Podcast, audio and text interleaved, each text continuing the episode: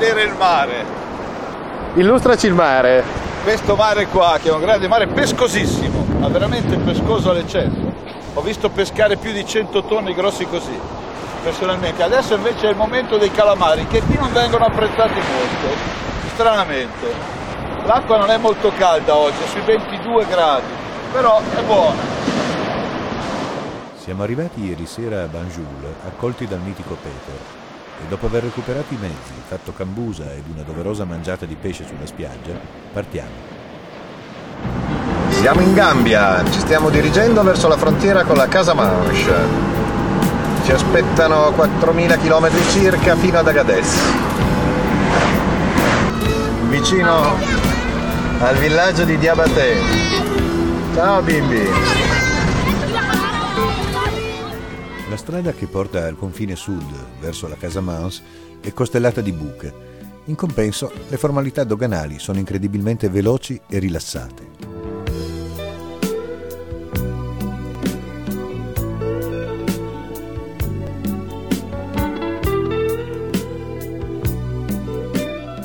Si viaggia discretamente veloci, attraversando villaggi e specchi d'acqua, fino a che, fattasi sera, ci fermiamo nei pressi di Colda per fare campo.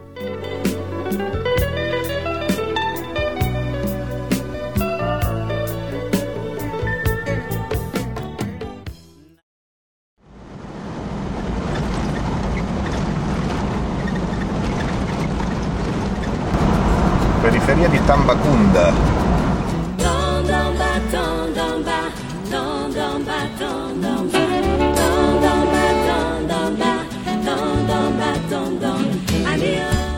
Dopo Tambacunda, corriamo verso nord-est a fianco della linea ferroviaria Dakar-Bamako, in direzione di Kidira, dove le procedure di uscita dal Senegal sono complesse ma tutto sommato veloci, contrariamente a quelli di entrata in Mali che ci attendono dall'altra parte del fiume.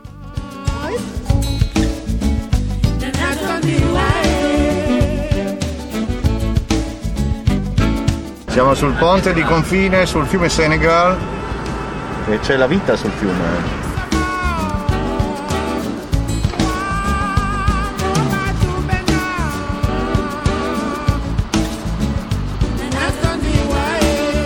Superata la frontiera, viaggiamo spediti verso Kayes, dove fatti pieni di gasolio imbocchiamo la pista che raggiunge Bamako da ovest, seguendo il corso del fiume Senegal e della mitica ferrovia. Dopo un primo tratto ben marcato fino a Medin, dove si trovano la scuola ed il forte che state vedendo, la pista corre vicino alle rapide, ma poco dopo le piste diventano molte e gradualmente divergono dal percorso che dovremmo seguire.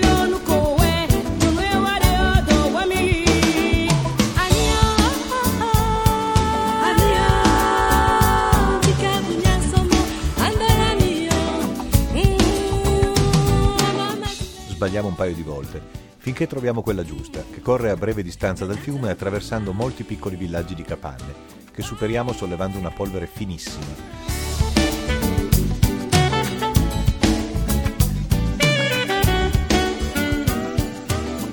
Al tramonto imbocchiamo una traccia sulla sinistra e troviamo una idilliaca radura sulla riva del fiume dove, una volta irrorati di autan, facciamo campo.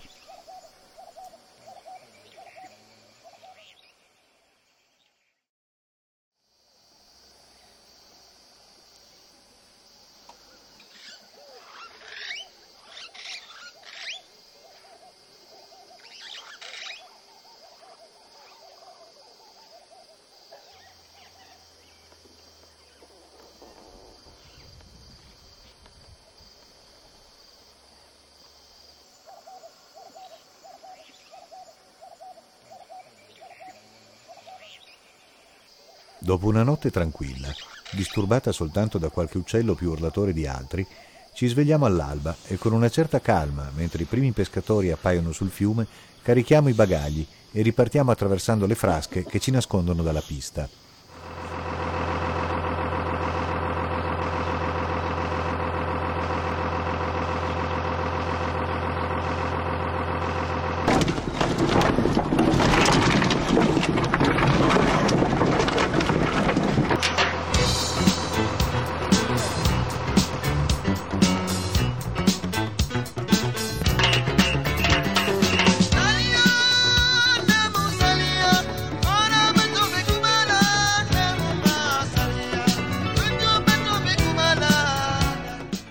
Villaggi dall'architettura piacevole punteggiano la pista, che fiammeggiando il fiume ci porta verso il nostro prossimo obiettivo, le cascate di Nguima. Quando la pista attraversa la ferrovia nelle vicinanze di una fabbrica abbandonata, probabile arrugginito ricordo del periodo dell'economia pianificata sviluppata con i cinesi dopo l'indipendenza, incontriamo due fuoristrada francesi che si uniscono a noi fino a Bamako. Jean-Marie, Christine e Jacques si riveleranno compagni di viaggio divertenti e simpatici.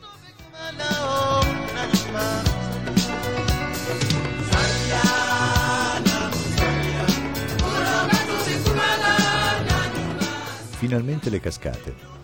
Siamo al terzo giorno di viaggio in terra africana ed ancora non ho fatto una doccia.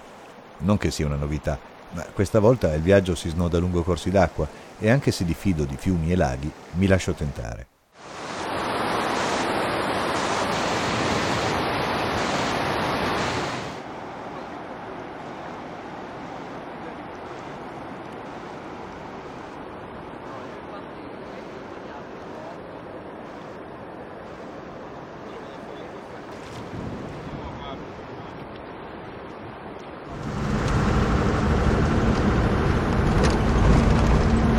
Il fiume è qui a lato, ecco Marco che guida, Siamo dentro. molto impegnato.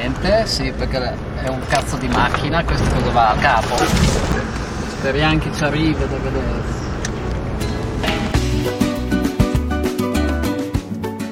In effetti, il 61 su cui viaggiamo ha i suoi annetti e da un po' di tempo gira l'Africa senza una manutenzione seria. Ciononostante è uno di quei mezzi che raramente non ti portano a destinazione.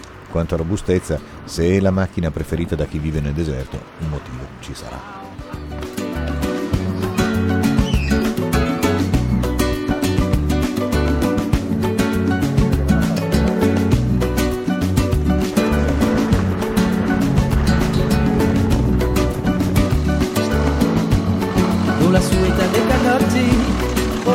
Ok.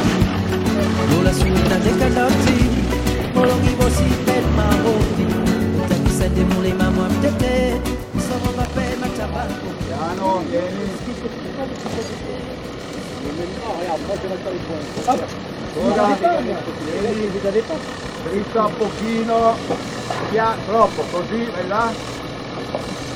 Piano ora, eh Marco, perché adesso c'è il salto, piano.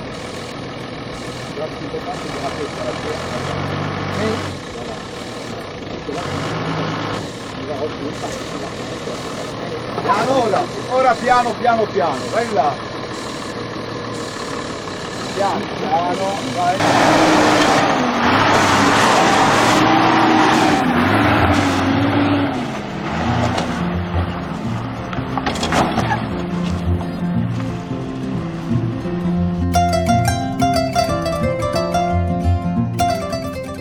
Passati alcuni brevi tratti impervi, continuiamo per qualche ora la pista fino a giungere a Bafulabè, dove con lo sfondo del monumento all'ippopotamo facciamo una pausa con dell'ottima birra maliana. Ma abbiamo molta strada da fare, dunque proseguiamo verso Mahina, dove ci aspetta il ponte, l'unico che collega le sponde del Bakoye, l'affluente del Senegal. È il ponte della ferrovia, di ferro cigolante e arrugginito. Basta guardare che non arrivi nessuno dall'altro lato e via.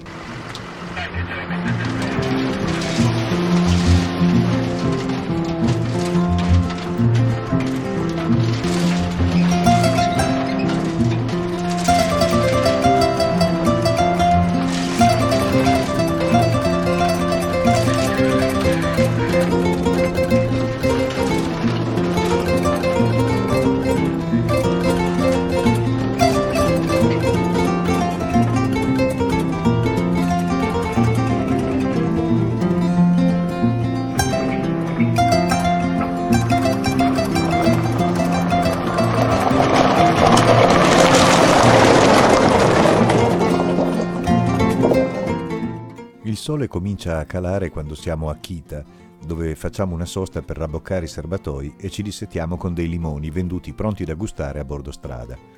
Sono ottimi, tolgono la sete ed il modo originale e pratico con cui vengono intagliati per essere spremuti e bevuti è un esempio di design applicato fenomenale.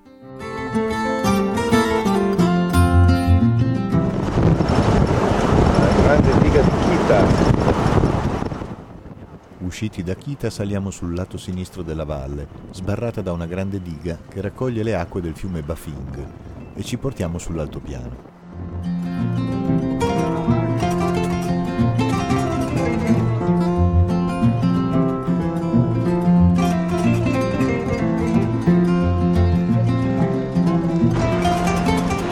Tutto brucia. O è già bruciato? Comunque sta ancora bruciando, sì.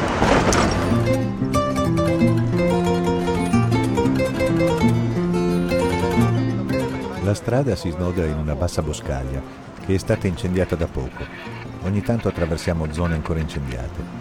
E la cosa va avanti fino al buio, così il campo, questa sera, si rivelerà affumicato. Vabbè, non volevamo fare qualcosa arrosto stasera.